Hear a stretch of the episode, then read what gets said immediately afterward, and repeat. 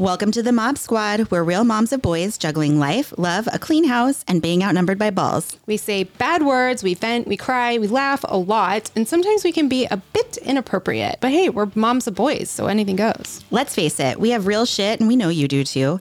Life gets hard and messy, but we're not alone, and we're never quiet. We know you're one of us, and we're so glad you're here. So grab your favorite drink, fill up that bathtub, or get your fitness on, and let's get this podcast started. It's going to be a wild ride, so buckle up and let's go. Um, I just jumped right into it. you did. You scared Hi, me. welcome back to the Mob Squad. I'm Amanda, And I am Arielle. and how's how's it going? How's life? It's crack-a-lackin'. Crack-a-lackin'. We're into the school year, halfway through the first quarter, and mornings are still a little bit hard. Getting up early. I don't know if we're ever going to be morning people. My middle Yeah. one is always like, "Oh my god, why is school start so early?" Yeah. every day. Like, don't worry, you'll get used to it. But now we're knocking on the door of fall break, so Right. I don't think he's going to get used to it. Yeah. You know? It takes time to adjust your sleep schedules for Mhm. sure. I know that from a coaching standpoint and also from a real life experience. I feel like I was not a morning person my whole life Yeah. until we had kids. And then I remember my oldest getting up at 6 a.m. Mhm. or earlier. And that was never a time I was awake. So it took, it took, I feel like six or seven years for me to change. So by the time he adjusts, he might be done with school. But I feel like you're a morning person, though. no, no, no, no. you're no. up earlier than me. I used to be such a zombie. yeah. like a zombie. And I and I'm up I have adjusted a lot so now I'm more of a morning person, but this was okay, so my oldest is 12. This was 12 years ago. I was not a morning person. Oh, me either. When I, oh God, when I had a baby, my first baby, I was not a morning, and he would wake up at five o'clock in the morning. Yeah, yeah. I actually wanted to kill him. Yeah. I didn't like him. I was a zombie. much. I was like barely awake yeah. and I would just sit on the couch and he'd like watch TV and I'd be like I'm not awake. I would go put him in his bouncer at, by the time he was like old enough to bounce Mm. and lay next to the bouncer and fall asleep on the floor while he bounced. And sometimes I'd wake up and he would be asleep in the bouncer. Aw. He bounced himself to sleep. That's Like, so funny. know, I That's actually like a, a mom hack. I feel like I should have found out about that. yeah, one. put those babies in bouncers, let them fall asleep. And, Yeah, wear and just- themselves out and go back yeah, to bed. and then fine. Just mm, That's You're not going so anywhere. Funny. Yeah. I feel like I, since I've been doing that PEMF therapy that I told you Mhm. about last week, I, it's done this whole reset on my body. So I'm getting a lot better sleep and That's amazing. it's awesome. Like I'm waking up now before my alarm, which I've never done in my whole life. And I actually Right. feel a little bit weird telling you that because I don't want to jinx it.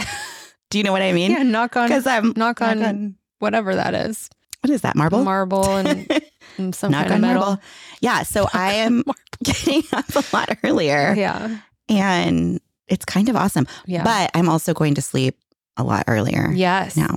that So- I think is what took me a long time too was adjusting the bedtime hmm because I would get energy at night and then you have to like shift that and then I eventually when you're getting up early enough your body starts to get tired earlier. Yeah. Now I feel like I'm in a I'm a baby grandma Same. because I'm getting tired at like seven. grandma. I am. Like I'm not a literal one, but I am like getting there. You're knocking on the door. I'm knocking on the door of grandmahood. Senior citizen land. I feel the same exact way. It's just I get so tired so early now. I'm like, who am So we I? have to get up at five o'clock in the morning. Yeah, but it's just weird because Yeah. before it's just it's just a weird transition. I don't know. Mhm. I, mean, I wonder how much of it is age and Right. Like how, much, is of it hormone both of us are getting up a lot earlier than we've ever had to get up Yeah. Before in the Yeah. last five years or so, Right. right? So I wonder how much it, but we're also reaching a particular age. I know. Baby grandmahood. So I don't know. I don't know. I don't know what the, anyway, well, anyway. Well, so how do you um, feel about your episode, your last episode? Yeah. So part one of our um, exploration of depression and selling or selling, sharing our stories. Um, I feel really good. I felt very nervous to share that. It was Yeah. really hard for me to put that out there because I hadn't even shared it with my nearest and dearest. I mean, Chris knew Well, a little bit about it. People want to talk about. yeah. You're not like, Well- hey, guess what? I'm depressed. I actually shared it with my mother in law yesterday because I am healing. Mhm. I'm really happy to report that I'm healing. I'm still working out every day. I'm still doing my PEMF. I'm still I'm trying to meditate more, which I know I've talked about a lot, but I actually am being really thoughtful and doing that. I am journaling and all of those are steps in my healing. Yeah. I don't think I'm totally out of the woods because I still feel I still feel it like creeping up a little bit in certain times, Mm. but I'm also very aware when it's creeping up and then I have to be mindful and do what I need to do to sort of move on from whatever that feeling is. You Right. know? Right. I think awareness is so important. Yeah. Because I know when you're busy in your life and all of a sudden you're feeling, I don't even know what to call it, like down feelings, I guess. Mhm. Is that how you would describe it? Down. Yeah. Sad. Just sad and you don't know why. Yeah. And if you don't recognize that, which I feel like is part of depression and why depression happens, is that you are not paying attention to those Mhm. cues. Like you have to have that awareness to stop it. Right. And that's why I think it gets to the point of depression. But if you've never had that before, You won't know. you don't know. You have no idea, which is It's kind of the case for me. You know, that was Right. the case for me. And I think maybe in hindsight, looking at my life holistically in the big picture, that maybe there have been times where I've dabbled with it a little bit, but it, Mhm. it never got to the point where it did yeah, recently, right. where I did feel hopeless. And I thought everyone around me was wrong and yeah, everything's just negative. it was awful. yeah. it's the worst. So I have been sharing a little bit more and I've helped people by op- opening up and being vulnerable with them. They felt safe to open up and be vulnerable with me. And That's awesome.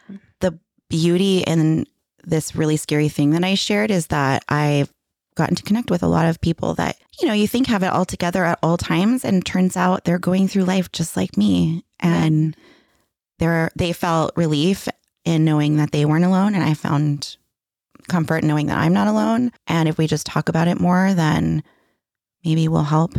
Yeah, but it's like, how do you Yeah. talk about it? You just say like, oh, Yeah. "Oh, by the way, There's just never a I'm good time to bring it up. Yeah, like what? There's not. Yeah. It's just, and there's nothing worse. I feel like than starting a, co- a conversation about something like that and being interrupted or distracted with life or kids Yeah. or having a phone call or whatever comes up. You Mhm. know, it's just like one of those things that's hard to talk about Totally. and get out. And I mean, I think there's so much vulnerability in it that it's scary. Mhm. So, Well, I, think, I, just to your point, I was with my mother in law yesterday. yeah, And I haven't seen her in a while, partially because of me and what I was going through, but also life has been really busy and getting back into school or whatever. And the kids just started sports. So she came. And I don't know what happened, but I did just, she was like, How are you? And I felt like she was really being genuine. She's always genuine. She's a nice, Yeah. she's very Yeah. nice and loving just lady. felt like a good moment. but it was the right time for me to tell her at my son's football game. Yeah, Um, and she was just like, How are you doing? How's your body healing? And I'm like, I'm actually doing so much better. Thank you. And she was like, Oh, good. You know, and then I shared with her everything that I shared last week. And she got really emotional. And she said, I had no idea because you're always on. You're always so on. Mhm. And I, she's like, Why didn't you ever say anything? And exactly what you said. When is there a good time? Should I have Yeah. brought it up at, you know, Buck just and like Ryder we the other night at dinner? like, no. There's just like not There's those never a good time. and maybe that's part of our culture now because we're so go go go, and we're you know doing so many million things, and there's no like sitting on the front porch and sipping your tea. Like there's just no downtime. Mhm. There's no quiet moments. There's no you know just genuine con- conversation, genuine Mhm. conversation. And I I don't know. I just Yeah. think that there's that's the way that we live is just not conducive to that. Well, nobody wants to bring the party down. Right, Right? that too. You don't It's wanna be a- and then sometimes people feel, and I don't. Maybe some people aren't aware of this, but I always feel like I don't want to unload on people all the time. If I'm always unloading on you, Mm-hmm. then that's not fun to be around either. Right. You know. But there are moments where I think, and it takes like a good friendship to know when something's off. Mhm. Like we did today. I'm- I know, I know. It's it's, but not everybody has that too. You Yeah. know. So Well, they have it in us. yeah. So, And they hopefully will have that someday. Don't cry. You're going to make me cry. well, I wasn't ready for you to say that well, I don't know why it's making you cry though. because Here. that was that was a nice thing. That was like, Aw, full You're going to make me cry. Stop. I already Okay, cried my yeah. eyes out before right. the podcast. I don't want to do it again. Annie Mahusi. Any Marusi, my favorite. Moving on. So, Um, yeah. yeah. So it is. So you opened up to her and it felt good to. Yeah, and she cried it. and I cried and I I Aw. there was like no holds barred. I told her that I wanted to divorce her son at one No. point. Yeah. I told her that I thought about suicide. At the not football game? yeah, I, did. I know. There's no good time. There to bring isn't. it up. There so isn't. I don't know if it was the humidity or the breeze or whatever. the It was air. something in the air that day. I I that there was a moment, and in in my journey towards healing and, and being vulnerable and being open and not as guarded, especially with people I love who Mhm. really want to be there with me. I don't ever want to go through that again. Yeah. Or how I felt really alone. I want to be able to call my mother in law. My mom doesn't live here. Yeah. So if I need her, and I know if I did, I could, and she would be there. Right. Do you know what I mean? Yeah. But that's never going to happen if I don't also open up and feel vulnerable with her. Right. And trust her Right. That she's going to help it be okay if I need her to. So she was really thankful that I opened up and I shared with her. Also, I just put it out to the world on this podcast, Yeah. right? So, you know, I don't want her to hear about it through a third person. Yeah. Um, but it ended up being really this really lovely conversation That's awesome. that I left feeling really loved and supported and Aw, yeah, and she shared some stuff with me. So it was it was good. That's awesome. It was really good. I think that's the biggest takeaway from everything we were just talking about was is that and I know we just had this conversation right before Mhm. the podcast, but it feels like and maybe this needs to be said, but ma- it feels like everybody has their shit together all the Mhm. time, right? Yeah. Like from the outside looking in, it just feels like you're the only one struggling with something or you're the only one who can't, you know, make dinner every night. Like I'm always so tired and then I feel guilty about not being a better mom and I just think there's so many other people that just look like they have it together. And part of that is social media. I know it has to be, but even before social media, I feel like when we were younger, I still felt like everybody looks like they have this perfect like compared to my family. Mhm. My neighbors look like they had a great happy family and my family wasn't like that. Or my cousins look like they had a great happy family like mom and dad love each other, mom and dad love the kids, there's no fighting. Like it just always looks like that cuz you're obviously not seeing what's happening behind closed doors. Mhm.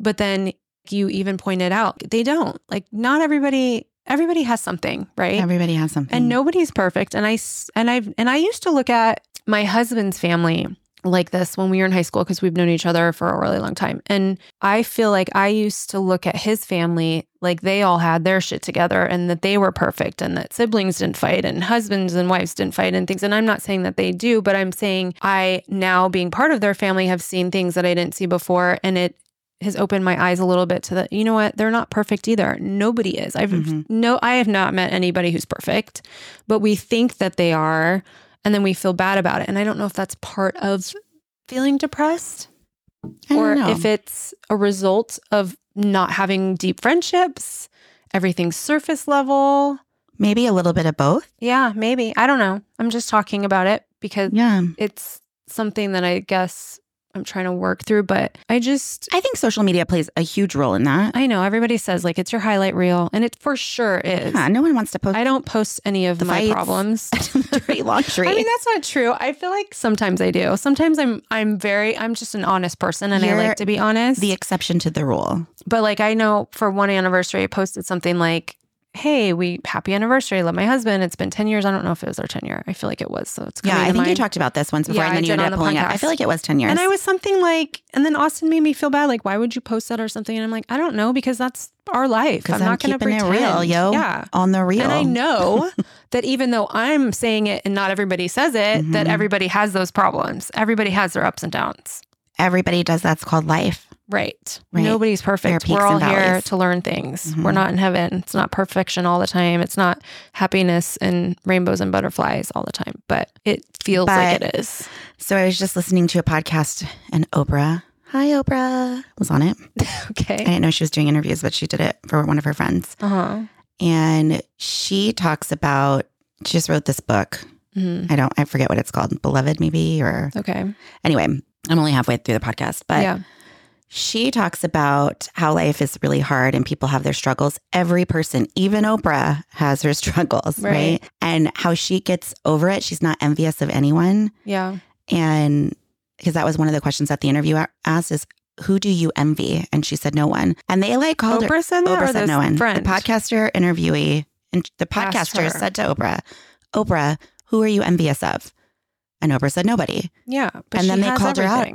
It wasn't about having everything because she's had her struggles. Like she had, For sure. right? Like she's had, but she does have everything. I get it. struggles and all that. stuff, Totally. yeah. But she's also like taking a beating in social media and, and Yeah. because of the Maui situation. And she talks about that. Anyway, that's not the point. The point is, she says, Who do you envy? Oprah says, I don't envy him. I'm envious of no one Yeah. because I have never, and they go on and on. They're like, Come on, you envy somebody. Right. Right. And they're like, No, because I think they were thinking exactly like that. yeah. You have everything. Of course, you don't envy anybody because Right. everybody wants to be you. right.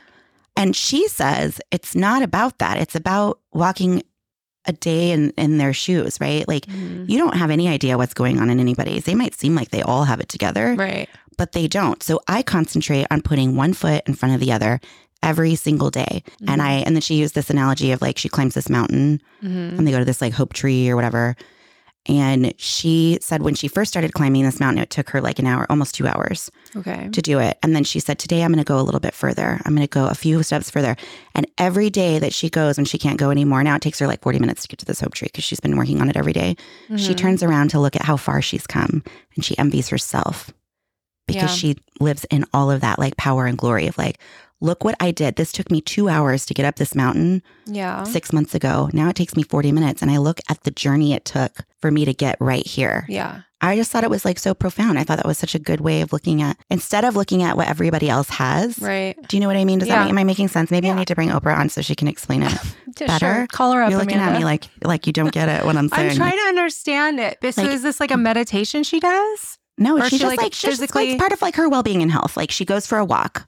Yeah. Oh, she's she's, So she's- literally doing this. She's literally doing this. She'll Oh, go on her like, walk. She's going explaining why she's not envious of other people because she's not walking their journey. yeah. She doesn't know what it took for them to get there. Yeah. She might not want to know. There might have been some terrible things that happen or right. Right. right? Like the point is, is we look at everybody else and think they have it all together, hmm but we should be focused on what it took for us to get to where we're at and look at the journey that we got Yeah. and keep putting one step in front of the other because you're going to get a little further every day if you just concentrate on that. Yeah. Does that make sense? Yeah. Do I have to delete that whole part out? Am I going to confuse the world? No, no. I'm just I was just trying to picture what she was actually doing. She was actually Like hiking. when you're like she looks back and says, "Look how far I've come." It's r- it's literally she's like literal. on a mountain. She's literally saying, Okay.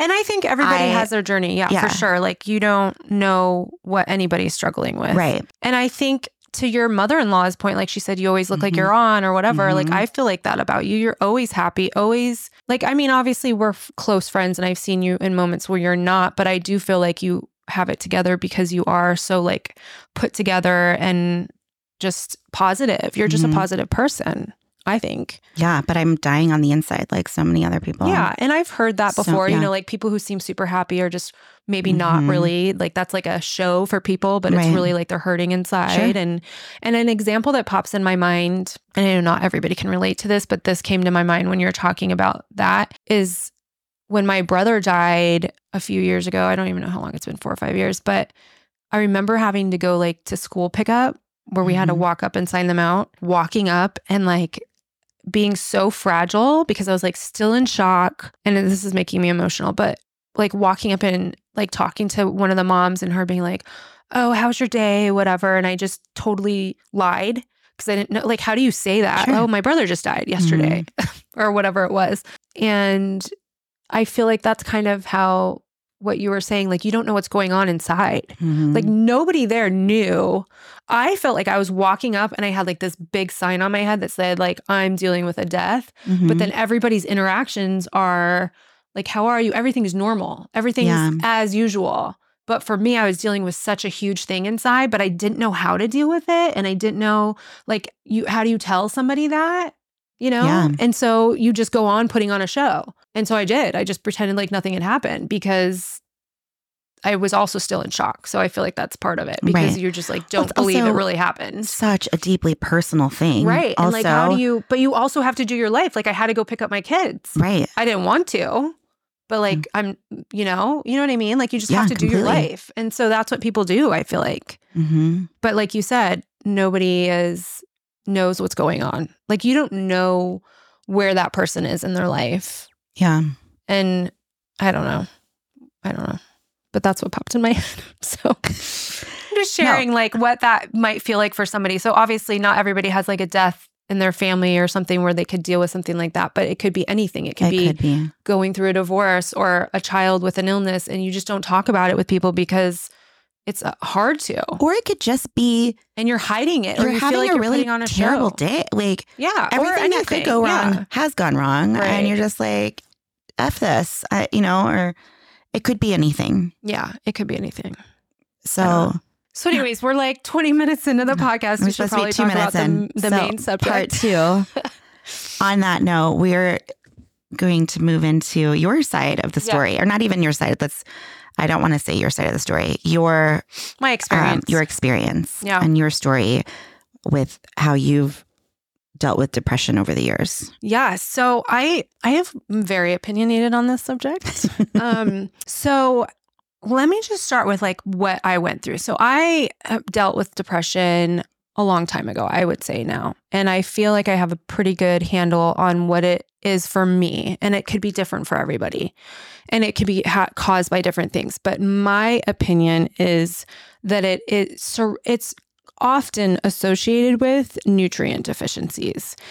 And it can also be associated with traumatic events or, you know, difficult times and things like that. But I always think it's coupled with a nutrient deficiency. That's just my opinion. It could also just be life has thrown you a bunch of shit, you know, Mhm. and, and hard times. And that can, I think, start things that spiral. But anyways, I my mom was depressed and my dad's mom had depression and you know, they say it's genetic or whatever. And I, as a teenager, was dating an older guy, and he took me to Planned Parenthood to get birth control, and I went on birth control. And this is all just background information because I didn't put this together until I was an adult. And I read an Mhm. article about how birth control is associated with depression and it causes depression in a Oh. lot of people. And I was like, oh my God, that's when my depression started, when I got on birth control. I was also in like a semi emotionally abusive, I wouldn't say semi, I guess. I don't know why I'm trying to sugarcoat it. It was an emotionally abusive relationship. And coupled with the birth control, which causes nutrient loss. So it mm-hmm. like depletes B vitamins, which are super important for your mental health. And maybe some genetic stuff. I think there's stuff in my genetics that I don't process certain vitamins very well. I don't detox very well, things like that.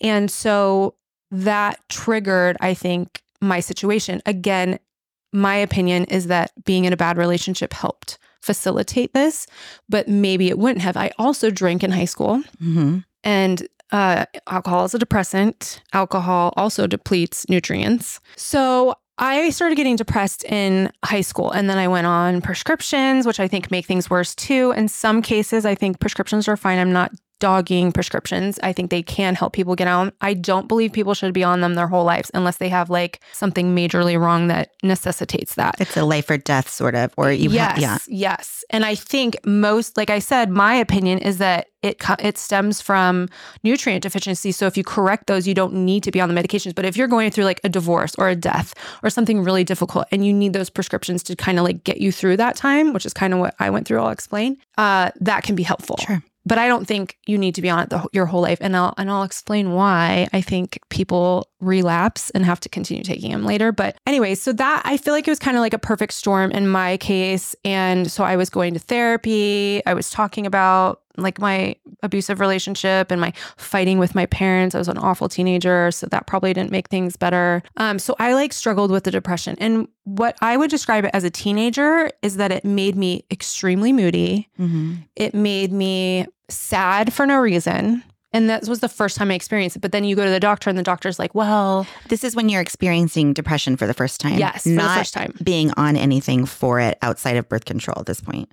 No, well, I mean, I, I can't tell you the timeline exactly of like when I tried antidepressants, but I did take antidepressants. Okay.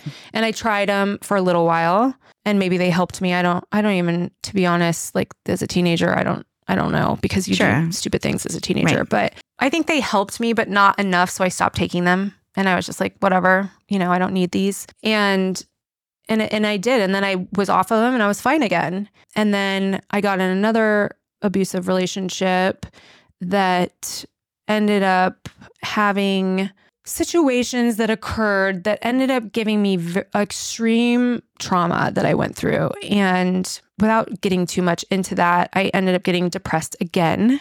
and later on found out that through all the things that I experienced and having that depression, I ended up having um, PTSD. So I suffer from PTSD and I still do. And it's, it, I went through a lot of trauma. And, anyways, I ended up going through a period where I had moved to a new state to start college. I had, you know, left my family and friends.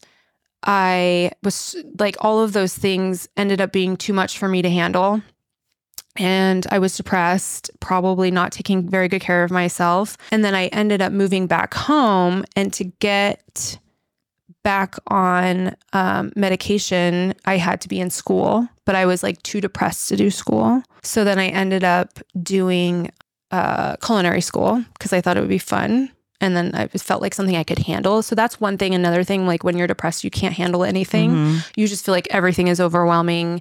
Everything is just sadness and hopelessness and nothing makes you happy and you're not motivated to do anything. I yeah. literally was not motivated to anything. And during this time I was sleeping a lot. Like I would get so many hours of sleeping because I was every time I'd wake up I was so depressed and sad and over my life. I didn't want to live it anymore. So I was like I'm mm-hmm. just going to go back to sleep. I'm just going to sleep more. And I just would sleep and sleep and sleep. And then so then I moved home. I started culinary school. So then I got back on my parents' insurance. So then I went to the doctor. I was getting therapy before I left for college, but then stopped. Obviously, I moved there and I didn't get and get find anybody, and then I moved back home and um, didn't start therapy, but I started medication because I was just like so overwhelmed with it. And then I was going to school, so I didn't really have a lot of time because culinary school is every day. And I think it's like six or eight hours. I can't remember. But either way, I started this drug called Zoloft and I was 19 at this point. So I had been on and off struggling with depression, on and off taking birth control, and in and out of bad relationships, mm-hmm. which could be related to that as well. But, anyways, so I started taking Zoloft.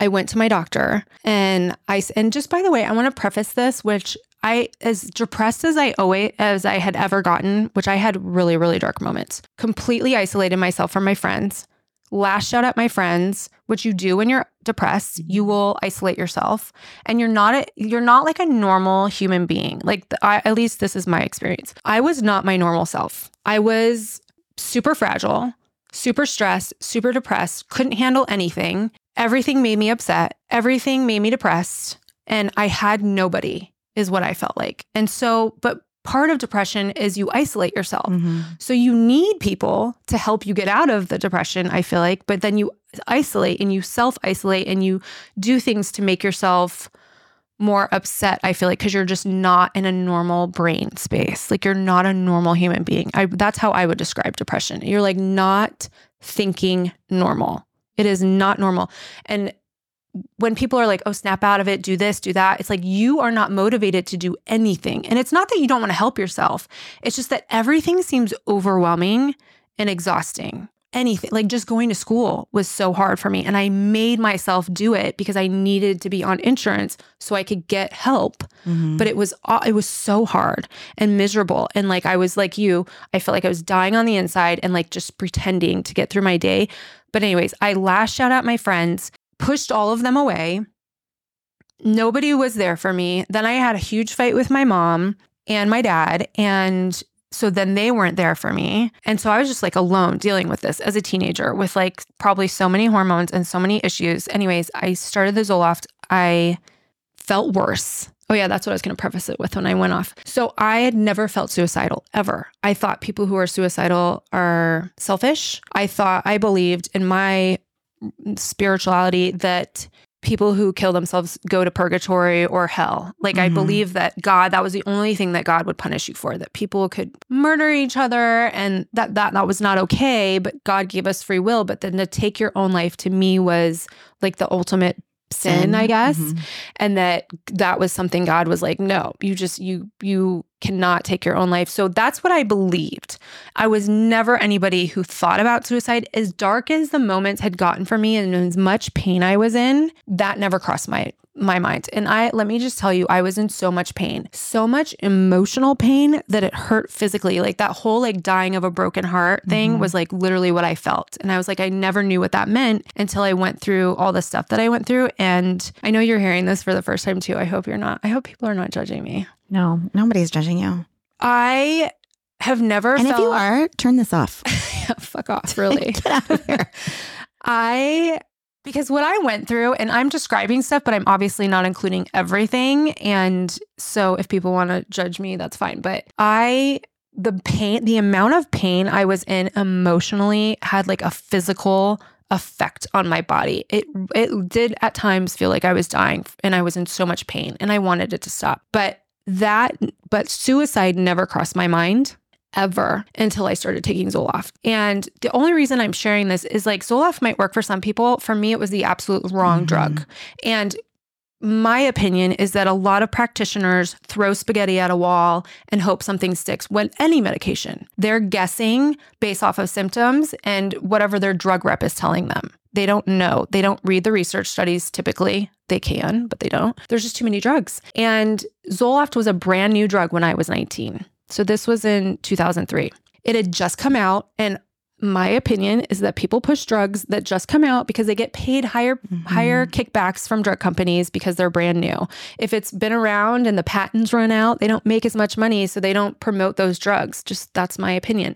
So this doctor put me on Zoloft. I knew nothing about it. I was a teenager, I was a young adult, I was struggling. I took it. I felt worse. I made an appointment with him after like a month, I want to say.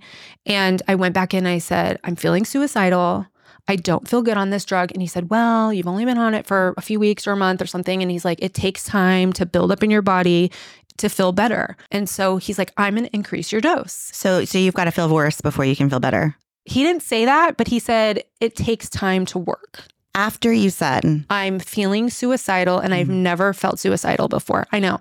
I have written a complaint about him, um, not just involving that, but like things he said to the, the hospital doctors, like mm-hmm.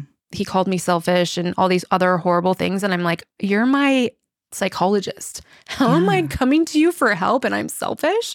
Am I not supposed to talk about my problems? Like you're supposed to help me. There's he's insane and I think he's an evil human being for some of the things that he did. But anyways, I never sent the complaint and I wish I did to the board, to the medical board, because he should lose his license. He was a horrible human being. But anyways, he increased my dose which I just, not being a doctor, but out of common sense, I would say this might not be a good fit for you. Let's try something else. Brand new drug. He doesn't know maybe necessarily that suicide, well, he didn't maybe at the time know that suicide was an effect of Zoloft. They later put a black box label mm. on Zoloft after I tried to kill myself on Zoloft stating that it can cause suicidal ideation and suicide in people who are young adults or teens, whatever fit me exactly. And um, at the time, I should have maybe taken legal action. I never ended up doing it. But, anyways, he increased my dose. My suicide ideation got worse. And at this point, I'm in so much pain. I have no friends. My mom, because I pushed them all away, my mom and I are fighting all the time. We get in a huge fight one night, and I have nobody. God, this is going to make me cry. And this is traumatic for me. This experience was traumatic for me. And sharing this, I hope it helps somebody. That's the only reason I'm doing it. Um, but my mom and I got in a huge fight and she left and um I was alone and I was thinking about suicide for the past month or two at this point and I had thought about all the ways I could kill myself but you know, I had heard stories of people shooting themselves and surviving like a shotgun or something. They like blew off half their head. So I'm like, I don't, I don't think I can do that. My dad had a gun. I could have done that, but I was just like, I also just didn't think I could pull the trigger. So as much as I wanted to die, I didn't want to do the act. But I was also in so much pain that I wanted it to end. I just wanted the pain to go away. Mm-hmm. And and so that's what I hope that people take away from me talking about this is that you know, I used to be one of those people that was like, "Oh, how could you kill yourself? That's so selfish." When you are depressed and suicidal, you are not thinking normal, first of all. You're not thinking about anybody else because you're in so much pain. And I was also on a drug that I feel like caused my suicidal ideation. So my brain chemistry was off because of a prescription drug, in my opinion. Somebody else might not have the same experience, but that was my situation. And I know that now. But at the time, you're not thinking. And and you're also just so consumed by your pain and your depression that that's all you can think about is how miserable you are and hopeless and you don't see how things can get better because you're not thinking normal and so at that point, I was just like, I'm done. My mom left. Um, I was like, I have nobody. And I, I just felt so alone. And I was like, I lost everybody I cared about. I'm alone. I'm miserable. Like, why am I even here? So, um, I just wanted the pain to stop. I remember thinking, like, I just want the pain to stop. And I kept praying to God, please kill me now. Please just kill me now. I don't want to do this. Have an airplane follow this guy and land on my house. Like, please just take my life. And I was just praying and praying that it would just stop and nothing happened. So then I got up and I said, you know what? I'm just done. And I had thought a lot about how I would kill myself. My mom's cousin had killed himself with carbon dioxide poisoning. Um, besides Zoloft, I was taking some other drug that you're not supposed to drink alcohol on because it makes you black out mm-hmm. or pass out or whatever. And I was not drinking at the time at all. And I knew though that if I had taken drink and alcohol, I would pass out. So my plan was to get in the car, to drink, chug alcohol, and black out so that when the carbon monoxide would start to suffocate me, I wouldn't feel it and back out. I thought I had a foolproof plan. This was it. I'm done. I wrote suicide notes on a notebook. I listened to sad music in my car and I just waited for it to happen. And what happened after that, I have like tiny memories of like coming in and out of what happened. And I don't know if that's because trauma, because sometimes your brain will not remember stuff because of the trauma that you experienced. But also, I don't know if it's because of the drugs I was on or the alcohol or what it was. But my, I remember somebody knocking really loud. And my dad, what ended up happening is my dad came home early he had like another hour of work and he usually would work at a certain time and then he ended up coming home early. He woke me up and then I somehow in an unconscious state or do not remember or recall anything that I did, backed out and drove away and ended up driving into a house. And then I went to a hospital and I woke up at like three o'clock in the morning with like tubes and stuff. And um, nobody was in the hospital room because they couldn't get a hold of my mom. And it was in the middle of the night. I don't know if my dad was sleeping or where he was. And I didn't know what happened. Like I just woke up in a hospital room. I went from like listening to that music to waking up in a hospital room. Anyways, long story short, I the second I woke up in the hospital room, I was happy I was alive. And I was like, thank God I didn't. And I felt so much better. And I remember a doctor coming into the room talking to me and asking me questions to see if I was still suicidal. And he was like, um, he he goes, Well, you hit rock bottom and you only have to go up from here. And I held on to that for so long. I can't even tell you how much that meant to me because I was like, you're right. This is the lowest it gets. And I'm going to fix my life. And I ended up doing that. I ended up going back to school, to college. And everybody said, once you drop out, you'll never go back. I went back to school. I got straight A's. I graduated cum laude, and I was going to prove to the world that I'm going to take care of myself and that I'm not this person that went through these horrible things. And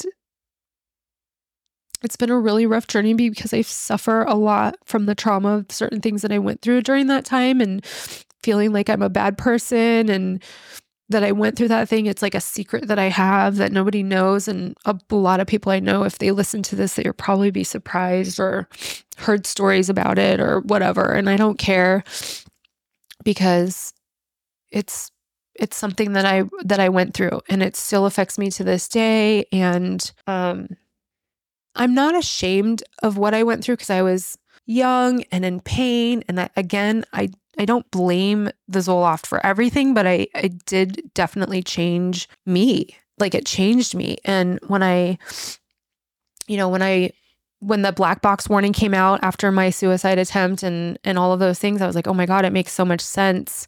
But so then, long story short, I went on medication. I was court ordered to go on medication and I was on probation. And I, anyways, I went to a doctor who was a biological psychiatrist. And he, so he's like basically a doctor that understands how the brain works, but he also does psychiatric medication.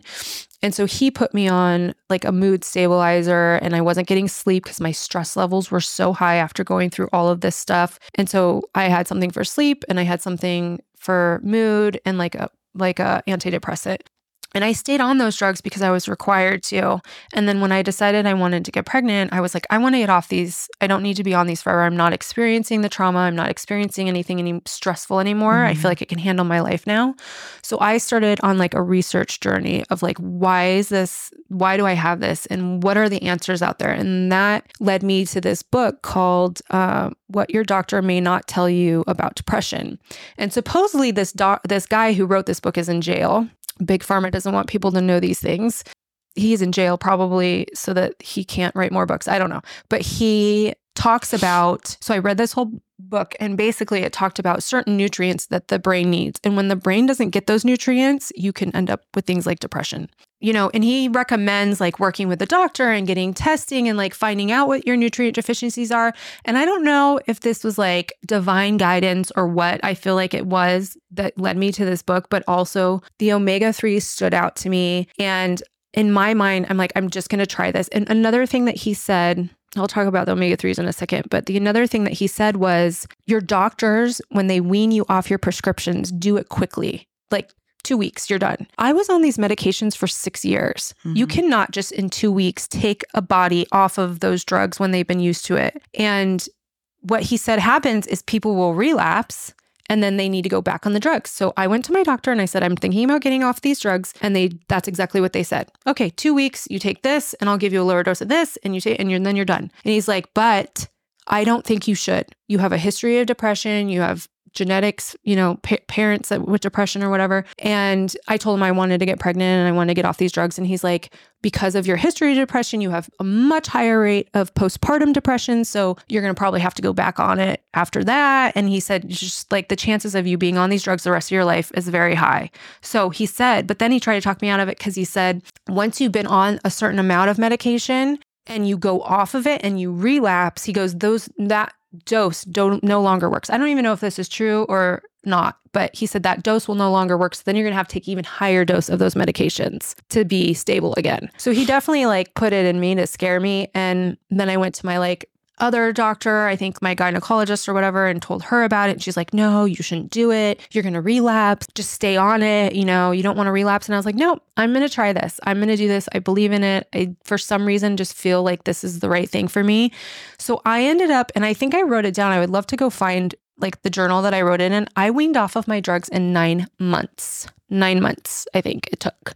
And I did it extremely slow. And I was, like I said, I was on three different medications. Mm-hmm. I did one at a time, which he also recommended because the doctors tell you two weeks, all these medications, you're done. Like you just get off all of them. And I don't know if pharma does that on purpose to set people up. Like I don't know if they really know or if they've studied it, like what the right way to wean somebody off a medication is. But I didn't listen to anything my doctor said. They gave me the lower doses or whatever. I took those and then I just would like go super extremely slow. And then I even got to a point where I would do like every other day, mm-hmm. a low dose, just extremely slow. So, like, I didn't want my body to realize anything was happening over such a long period of time.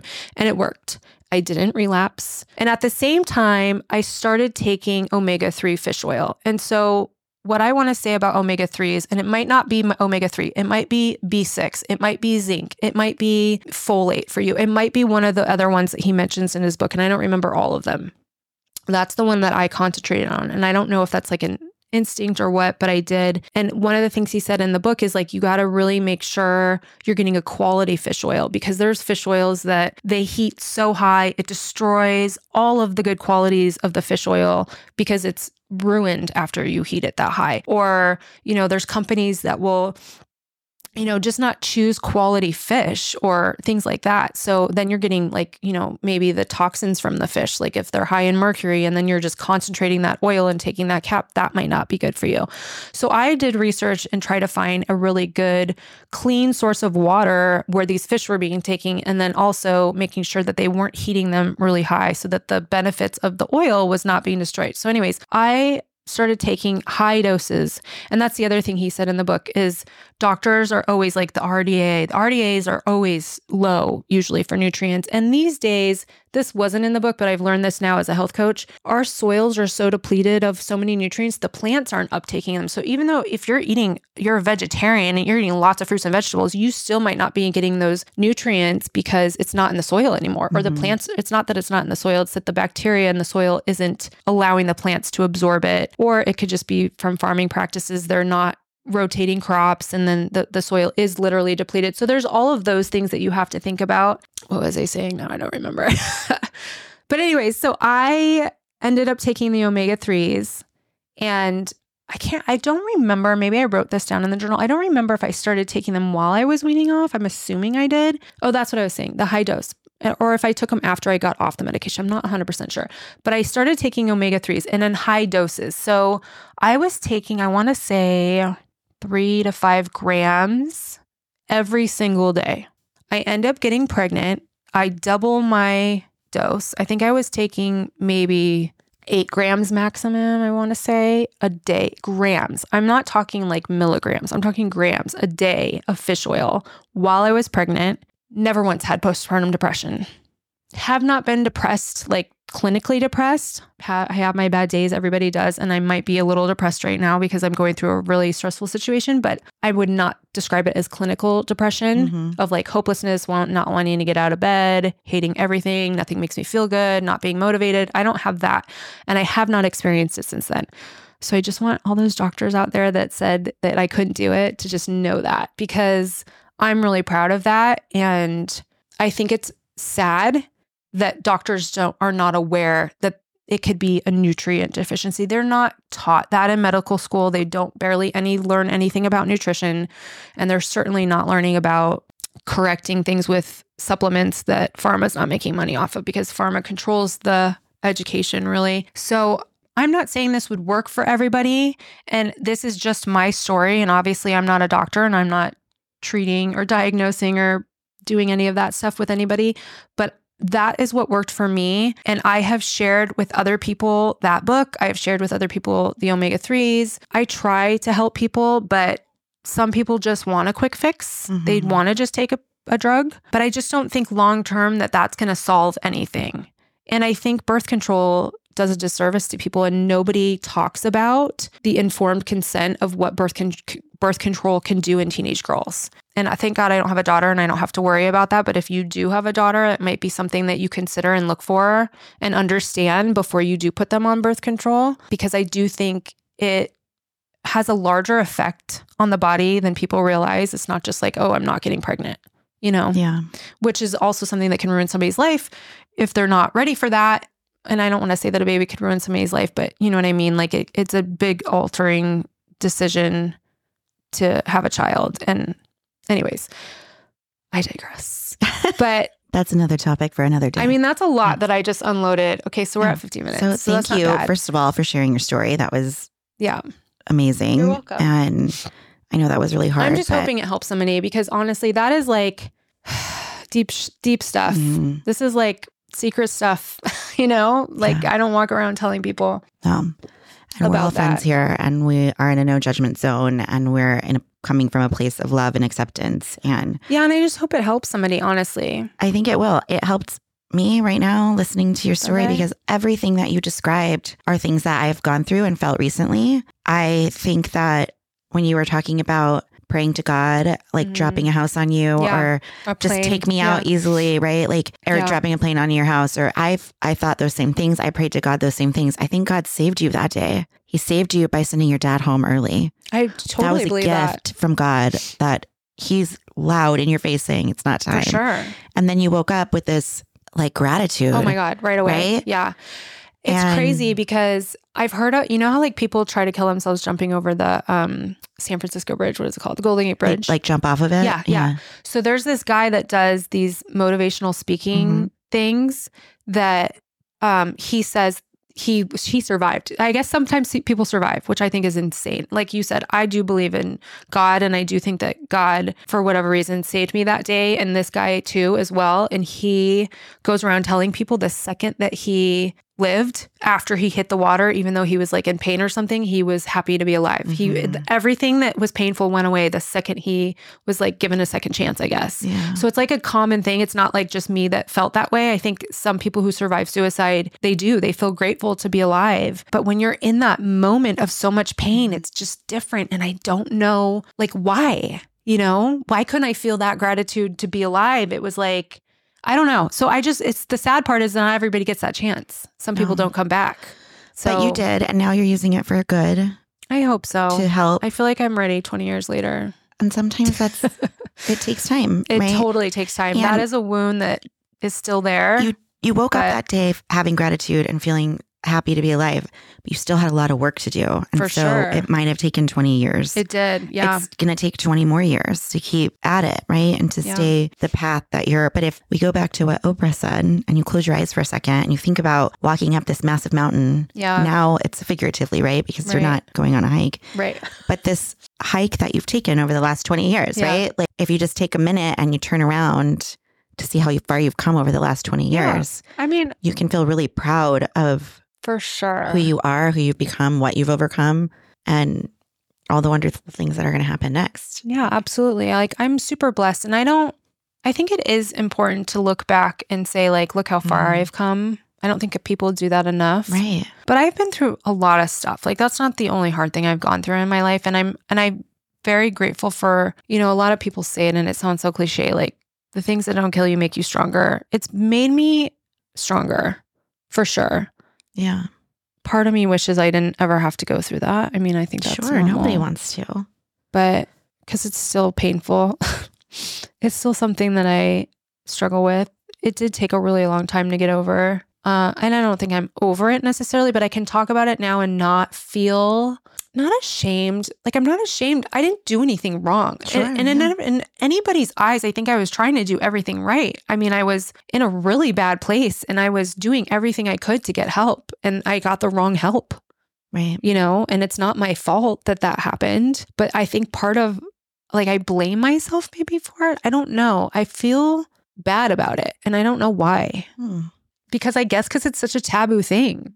Like, why would you do that? Or why would you try to kill yourself? Or, you know, like how crazy do you have to be to do something like that? And obviously, experiencing it, I don't look at it like that, but I'm sure there's people out there that do. And maybe that's where it comes from, where maybe I used to look at people like that. I did too. Before I All went of through those it. things that you said about suicide, I thought the same thing Yeah. until I didn't. And then one day I kind of understood it. Yeah. But I think a lot of people, unless they walk that path, won't understand Right, it. And they'll think the same way that you and I did. Exactly. So I think that's where it comes from being ashamed or embarrassed or like I did something wrong when they didn't do anything wrong. Well, I don't ever want you to feel like that. I hope you can find a way to not feel like that because it's just a part of your journey. It's not who you are. Right. It doesn't define you.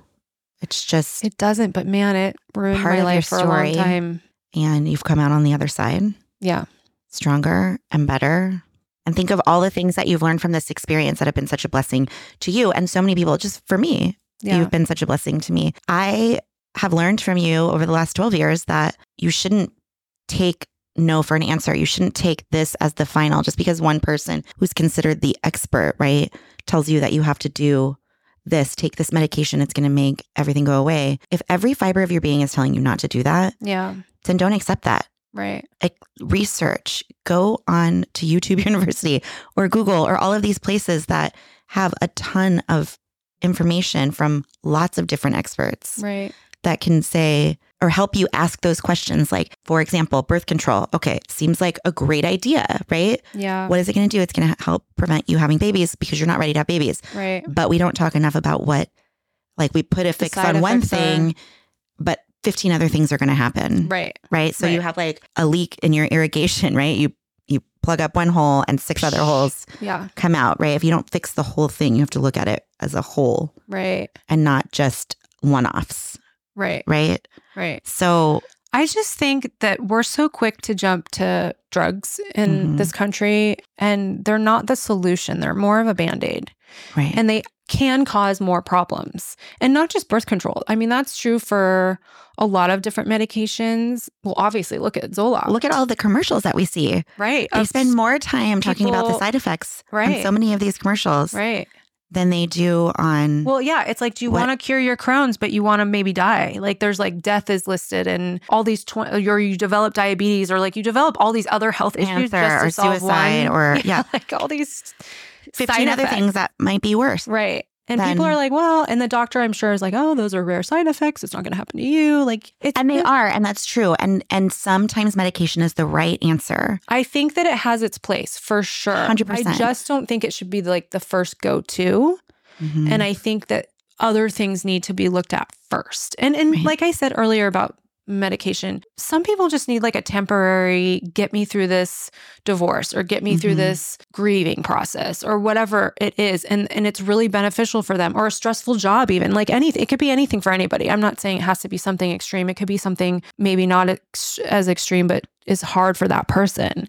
And I think medicine has its place in emergencies for sure. but I don't think like long I don't think people should be on certain things their entire lives. You Mhm. know, like even if it's because it's because like again, it's a band-aid. Like you're not fall you're not correcting that imbalance. You're not correcting whatever caused your high blood pressure. You're just lowering the blood pressure. But Mhm. then that thing is still there. So when you go off the medication, it's still there or it gets worse right. but that's because you're just suppressing it. You're not fixing it. And that's why I went into like health coaching and things like that because when I realized my whole life I had trusted doctors and my whole life I had believed in the system and I had taken the drugs and it ruined my life, like literally ruined my life. I lost everything and everyone that was important to me. Oh my God, this is gonna make me cry. I lost everything. Like I was in the darkest place. Like that doctor said, I had hit rock bottom, like literally rock bottom. I had nothing going for me. I had nobody there for me. And I had to pick up up the pieces and keep going. Yeah. And I had to hit rock bottom to feel that gratitude on the other side of not dying Mhm. you know? So I just think, you know, we all have our stuff and we all have to go through this stuff. But I'm just saying, it's why I went through this whole journey. There's answers out there. If you are being told something like you said and Mhm. it doesn't feel right, look for answers. And I do want to just say that 20 years ago, you could Google this stuff, but unfortunately, these days, a lot of things are censored. Yeah. So you might not find the answers that you're looking for and you have to dig deeper, but there are solutions out there that don't involve pharma, that don't involve quick fixes, that actually do correct the imbalances. I think a lot of people are um, becoming more aware of things that are available holistically. Yeah. You know, the body's sure. a beautiful miracle, right? And it's so good at healing itself. Yeah. But like you said, we have depleted our nutrients so much. If we're Yeah. not getting what we need to survive, then that's a problem. I think it's a huge problem. I think that's why there's so such a high rate of depression. Mhm. Our food systems have failed us for sure. And not just the junk food and the fast food and all of that, but like even the farming even our practices. farmed food. I know. What is it you that was just telling me that you could go the majority of things that are in our food are outlawed everywhere else in the world? Oh yeah, you that was it was not me, but that is true. Europe outlaws everything. It takes us, the United States, like fifteen to twenty years to outlaw something they outlaw in Europe Yeah. or like chemicals, even chemicals and like products, beauty Mhm. products. Right. They'll outlaw like as soon as there's a problem in the United States. It's like fifteen years later. It's insane. Like the trans fat, like that was one of Yeah. the first things that I learned about in health before any of the depression stuff was the trans fats. I remember them knowing they were bad in the Mm-hmm. 90s when they first started using them. They right away had health consequences from them. And I think it took 15 years Oh, before for sure, they yeah. before they even had to. I think it was like eight years or 10 years in where they had to label it. Mhm. Then they had to tell you it was in the product, but they still didn't take it out. like, Well, then they It's then they started using it as like a marketing campaign, right? yeah, Zero zero, trans grams trans fat. fat. Yeah. But did you know grams is just a measurement? Zero grams per serving. You could have a gram in there if you ate the whole bag or whatever. Sure. They just did that to get away from labeling it because there could be milligrams in it, but they don't have to label it because they could say there's zero grams. Right. There's less than that. But they're in it, but Yeah. it's, it looks like it's been taken out, but it's not. Like it's just they do all kinds of stuff like that, and it's just sad, really, honestly, because so many people suffer because of it that don't need to and have no idea that there's solutions out there that don't involve these things. Yeah. But maybe now they'll know, and maybe it will. will help somebody Yeah. because I know it worked for me and, and it doesn't mean it would work for everybody. And it doesn't mean that there's not different things. Like I said, the omega 3s worked for me, but they might not work for somebody who Right, has completely. like a B6 deficiency. And it probably is smartest to work with a doctor. I have just always been the type of person that wants to do things on my own. And, and there's definitely benefits to working with doctors. I still do work with doctors when I feel Mhm. like I don't have the answers. But for most people, it probably is a good idea to get your nu- your nutrient levels tested. Not everything is easy to test, but working with a doctor who's versed in that type of thing could Well, be really helpful. Also, remember to be your own advocate. It's okay to ask a doctor questions. For sure. It's okay to say, if I don't want to take this medication, what are some healthier, holistic, natural alternatives that I could do that maybe I could start with? right. And if that's not helping, then I try this. right. And I right? think Like, we eh, We should be able to ask those questions without feeling ashamed Right. or or like you're like, questioning them. sometimes. And I was one of these something. people, and I have friends that are doctors that I adore, and I, they are some of the smartest people I know. And I go to them for a lot of things, but I don't end it there with them. Do you know what I mean? Like I, I take what they say, I consider it. Sometimes I do what they say, and sometimes I find something that works a little bit better for me. And they don't get mad at me about that. They they know what they know and they share their knowledge. body, right. life. Completely. And then I'll share something like, oh, I just tried X. And I'll tell them, Yeah. you know, or even my own doctor that I'm seeing for whatever. Like sometimes they might not agree with me because I will do some, in their words, voodoo things. Yeah. But sometimes those voodoo things that I've done haven't worked and sometimes they have. Yeah. So you have to take as as for yourself, you have to take your power back Yeah. and For sure. use your doctor as a partner in Mhm. your health journey Right. and know that if it's not right for you, that's okay. Yeah. That's not the, you know, end all be all of solutions. right. And look into it, research, find something. If you don't, That will work if you're not you. getting the answers you like, or they refuse to have a conversation about it, that's probably a good sign to find another doctor. Mhm. Because if they're not willing to even entertain anything else, then then Yeah. that's not what you're looking for. I know we did mention this on your um, episode. You know, if you go to a doctor and you're telling them you're depressed and they're not asking about your sleep or your Mm-hmm. nutrition or your exercise, then that's probably a sign that they're going to put a band aid on it. But Mhm.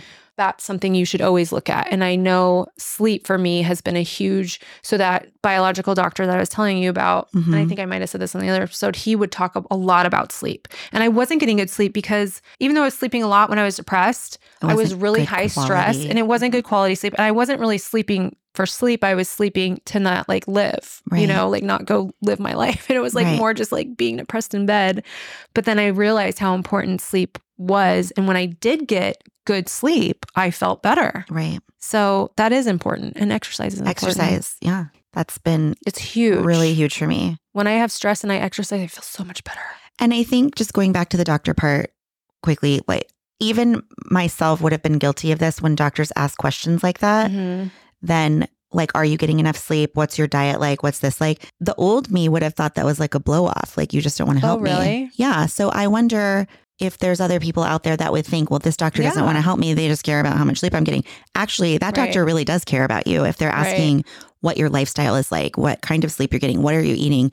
Are you exercising? Are you getting enough vitamin D? Are you getting all of these other nutrients that you need before? That's actually gold, right? Then you know you found a good one Right. who's invested in your health and wanting to get a whole picture of what's going on Yeah. rather than writing you a prescription for something that may or may And not work. some people just want a prescription, and And that's fine too. that's They- okay. You do Yeah. you. I'm fine with that. It's just know that there's other options, Right. Because I think some people don't, and then their doctors might not give them other options. This is the drug that I have for you. That's it, you know. Right. And if it doesn't work, it doesn't work, or we'll try another drug. And it's like if that's Mhm. the road you want to take, that's totally fine. I have no judgment on that. For me, it wasn't right. Right. And when I when I knew that was when I started saying, okay, these drugs have this side effect. And I remember talking, and it was around getting pregnant. I remember talking to my doctor and being like, well, this is a class C or whatever, and or they don't know what this would do if your baby, but they all said stay on the the depression antidepressant medication during your pregnancy because it's worse to have a depressed mom while you're pregnant because then you're going to be depressed.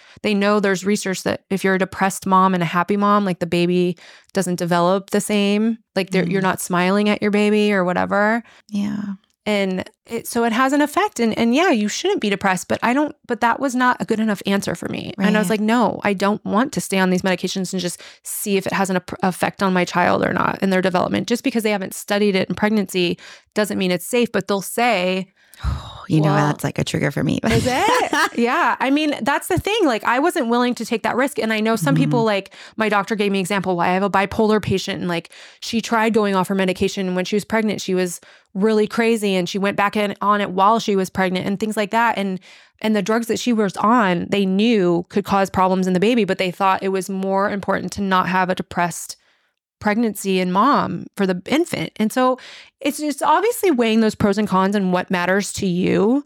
And if you feel crazy not on it, then that's okay. I'm not judging anybody who has to stay on them. I'm just saying for me, it wasn't right. Right. Because some people, the reality is it works great for some people. Yeah. And, and that's fine. It, it has fixed you know, whatever right. it is that they needed fixed. They live on and it they, fine. Yes. They can function and they don't have any of the side effects. And that's right. awesome. But there are people because like maybe you they and really like me. do have something else wrong that needs to be addressed.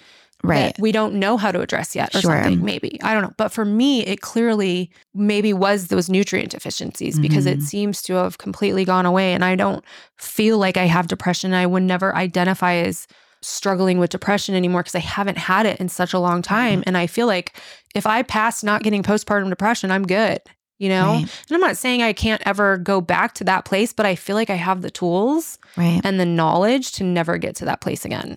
Yeah.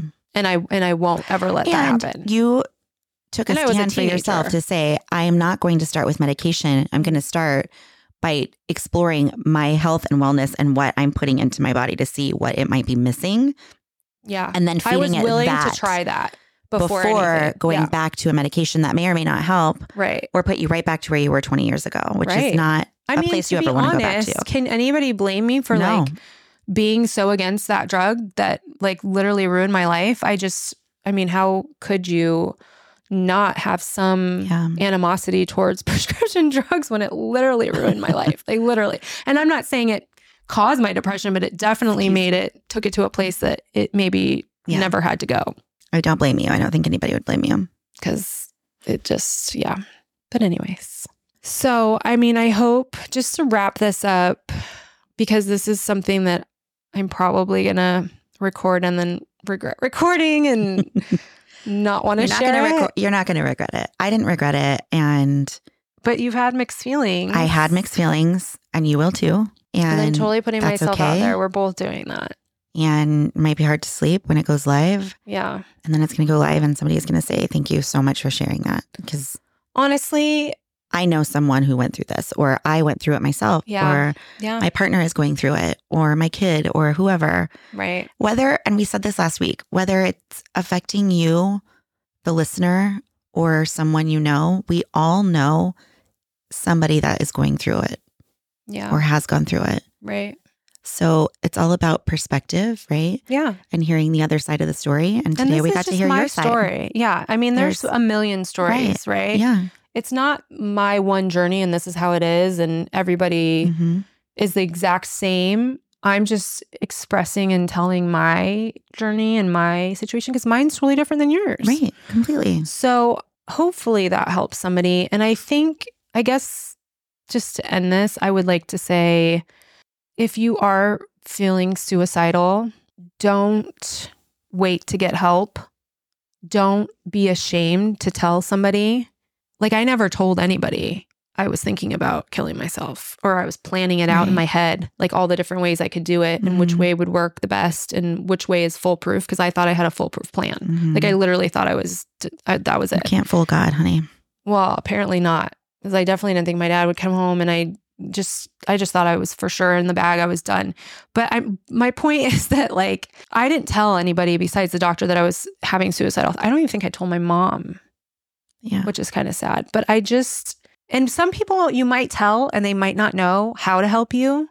there well, like my husband. right. Yeah, Right. he had no it's idea. such a because if you haven't experienced it, you're like, whoa, what is You're this? fine. Snap out of it. Why what what does this mean? Like you don't even know. Totally. You have no idea what it means really. So if you're that person, reach out to a professional and say, Mm-hmm. "How do I help this person?" Or if you're the person that is experiencing it, there is a suicide hotline. I don't know how helpful that is, but I know that that's what all professionals recommend, you know, calling somebody, drive yourself to a hospital, Mhm. Call your therapist. They'll refer you to the emergency services probably, but just, or if you have somebody you can trust and you're not like me and you didn't push everybody away. Cause I called friends, I think, that day crying and apologizing to them. I don't know if I told them I was killing myself, but I was just like, I'm just so sorry. And I wrote suicide notes. I like literally said goodbye to everybody. Yeah. I was done. But um, you know, and it it's something that people might look at as like, "Oh my god, they're crazy." You are not in a normal No. state. But if you know somebody's not in a normal state, then you definitely have to get them help Mhm. because it could end up they could end up not being here and then you're going to regret it for forever and i think there are some people that threaten suicide i guess you want to say that still need help because that's not a normal thing to do but there are other people who might not ever talk about it or um might reach out to somebody and then that person doesn't know how to handle it and then that makes them feel even worse about it so you have to be very sensitive about the situation. And I think, especially when it's involving anybody young, Mhm. like who doesn't have life experience, you should always take it seriously. I mean, Yeah. actually, you should just take it seriously with everybody.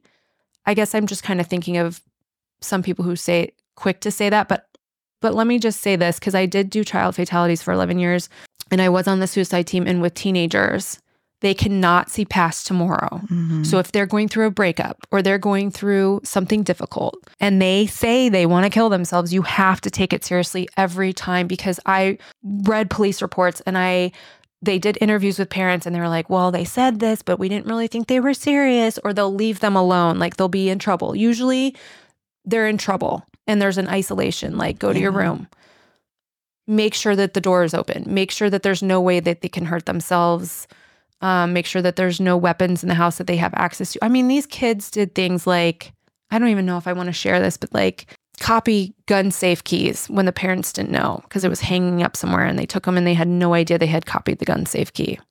And then uh, open the safe when they weren't there. Just, and they're teenagers. You can't spend every waking moment with them. But if you know that they're going through something hard, again, it's an open conversation. Like you have to have conversations with your kids too. yeah. I don't know why I'm turning into this, but I just feel like I learned a lot on that team about a lot of different ways that kids die. And the suicide one, obviously, is something that really is hard for me because I feel like I knew what that was like to go through that. But teenagers, and I was 19, so I was at the end of the teenagers, but I still feel like teenagers, when you're in that moment, you don't see past more. You don't realize that Mhm. life gets better after high school or that this stuff will go away and that you can go to a new school or whatever the problem is, they can't see past that. Um, and they're impulsive. It's the other thing that's wrong with teenagers. They're pro- impulsive. So they're more quick to do those things. But, anyways, reach out to professionals, Mhm. call somebody who knows how to deal with this, Google it, call the professional um, hot suicide hotline. Yeah, we can put that on our Instagram. Yeah, I mean, just do just do anything to get them help, and and it might not be the right help, and you can't give up. You have to keep trying Yeah. because, like I said, like I got help, and it was the wrong help. Mhm. So just just know that. The end. How do you like end something so awful to talk about? You know, and scene. and done. No. I'm done No, that was about something super super heavy. Yeah. And but it's gonna help people. It will. I hope so. you helped one person. I pray you that it does. me. I mean, God kept me alive for a reason. I hope it helps somebody hmm because there has to there has to be a reason. You're not alone. Whoever's listening out there. yeah, there. you're not alone. And and and if you want to reach out to me on Instagram, Yeah. reach out to me. I mean, obviously, I can't do anything if I'm not physically there to help somebody, but I will Slide into our DMs. do anything to help. That was weird. It was. Isn't that what you do? Is when you send a message? Yeah, but it's like it's like when you're like into somebody, you slide into their DMs. it's It's like a it's play on words. It's only when you're into them. I mean, I don't know. I thought so. I thought you I thought that's just what you say when you're like instant messaging somebody on Instagram. I think it's like when you like somebody. Remember, we used to say, IM me. What? Yeah. What do you mean? Like, IM me. Like, instant message me. Oh, IM me. Right. Like, yeah, just I am me. I thought, I thought like, you meant like just slide into my DMs. I thought that's like the new me. lingo. Oh, maybe. Maybe. That's what I thought. So maybe I'm I've been the making this wrong. sexual to so many people, that's going to be really embarrassing. they just think you're hilarious. They think I'm all, I'm hitting on all of them. yeah. No, I don't know. They mm. just think you're like, I don't know. So stupid. no.